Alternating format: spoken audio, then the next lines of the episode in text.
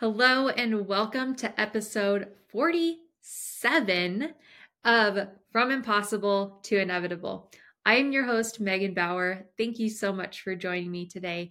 I appreciate your love and support. Of course, check the show notes for any links that I might have for you, including the YouTube version of this episode if you would like to watch it.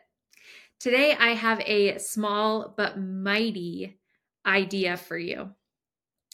And I don't know if you've ever heard this, but when I heard it, it stuck with me ever since. And that is the idea that when you say something followed by the word but and then something else, what people really hear and focus on on more of a subconscious level is whatever you said after the word but. So if you were to say, I love pizza, but I hate the grease, what people subconsciously focus on is that you hate the grease on pizza. They don't actually hear that you love pizza on a on a, a deeper level. So instead of saying that, you could say, I love pizza and I hate the grease. And that would then the whole thing would come together as one idea. The word but kind of truncates and um, whatever you said before that gets disregarded, and whatever you said after that is what actually comes across as the idea. There's research on this. Go forth and look it up. Um, and if you if you need that.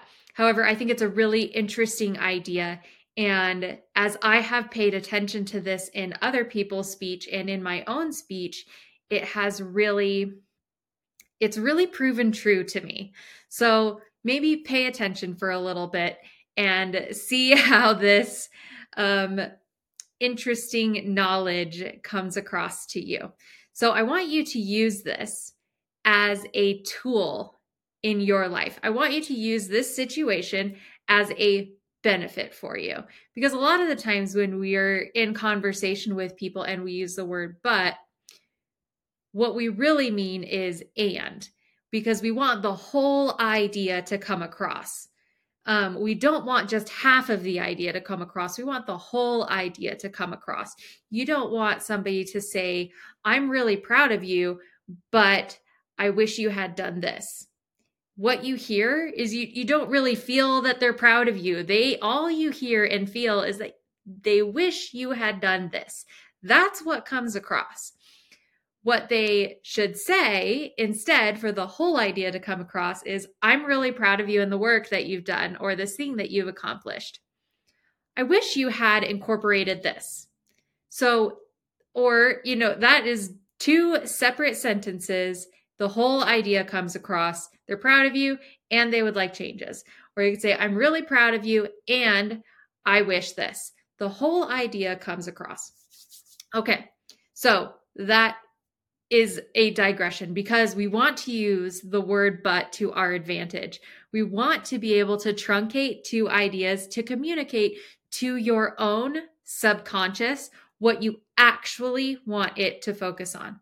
So today's idea is to look for the good.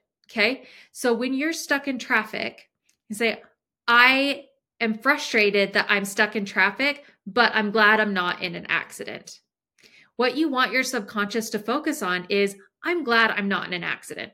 That's what you want it to focus on. That's positive, it's encouraging, it's uplifting. You've said your bit about hating being stuck in, stuck in traffic so you can feel like you got that out. However, your subconscious and anybody who's in the car with you, they resonate, they hear the last part that you said. I'm really glad I'm not stuck in an accident. So, whenever you're faced with something like like that, you can use this word but to look for the good. Your our impulses a lot of the times are negative. And so we'll say things like like I hate traffic. I hate being stuck in traffic. And that's already out there. You've already thought it, you've already said it. And follow that up with but and then something good. But I'm glad I'm in the car with my kids. but I'm glad I have an audiobook.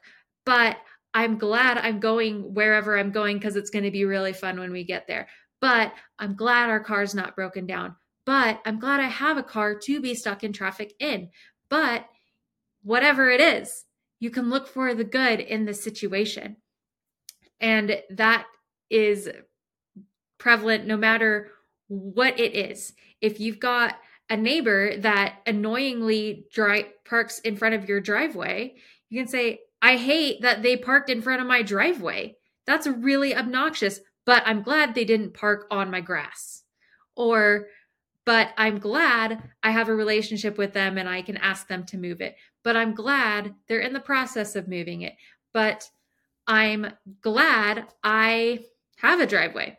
You know, like, but I'm glad it's sunny, whatever it is, even if it's unrelated. Okay. You can follow up the negative with something positive. Your subconscious will focus on the positive, and anybody you are around, if you say out loud, will focus on the positive. Isn't that a fun trick?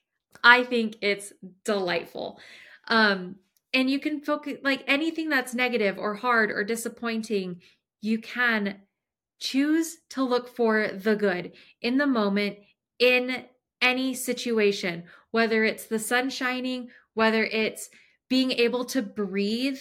Every time I get sick, I think about, oh my gosh, I take being able to breathe at night for granted so much. And so after I'm sick, once the congestion is over, I'll lay in bed at night and just like enjoy being able to breathe easily. So it can get as granular as you have to get it in order to find something good because there is something good in that moment. There's the sunshine, or there's the breeze, or maybe you prefer cold weather and it's cold outside, or maybe it's the AC in your car, or maybe it's the heated steering wheel, or maybe it's an audiobook or a friend you can just text and be like, hey, I hope you're having a great day, even if your day sucks. There's always something good you can find. We tend to feel like we need to t- say the bad and acknowledge the bad all the time. And what I love about this little trick is that it allows you to do that. Okay, get it out. Traffic sucks. Go ahead, just let it go. And What's good about this moment? What is good about this? Yes, somebody is driving super slow in front of me, and but I'm glad I won't get a ticket because there's no way I can get a ticket because I'm going under the speed limit because of this guy in front of me. But I'm really glad about that. Do you see what I'm saying? You get the vibe. So, as you are out in the world today, think about this listen for how people use the word but and what you actually retain and use this little trick to your advantage when you find something negative going on. And it's also a good trick when you accidentally lead with something negative with a friend or a spouse or a kid, and you're like, you know, you always leave your shoes out. But I am so glad that your room's clean, or, but I am so grateful you are so sweet. But I am so glad you're reading to your little sister, or whatever it is. You'll look, follow that up with something good. Because it happens. It happens. You get really frustrated. You get, you know, there's something that's that's happening and you just lose it for a minute. And then you can follow it up with, but I'm glad you're healthy.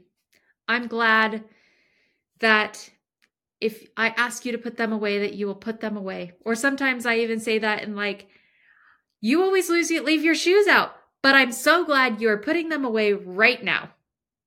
As like a hint of like, go ahead, put them away.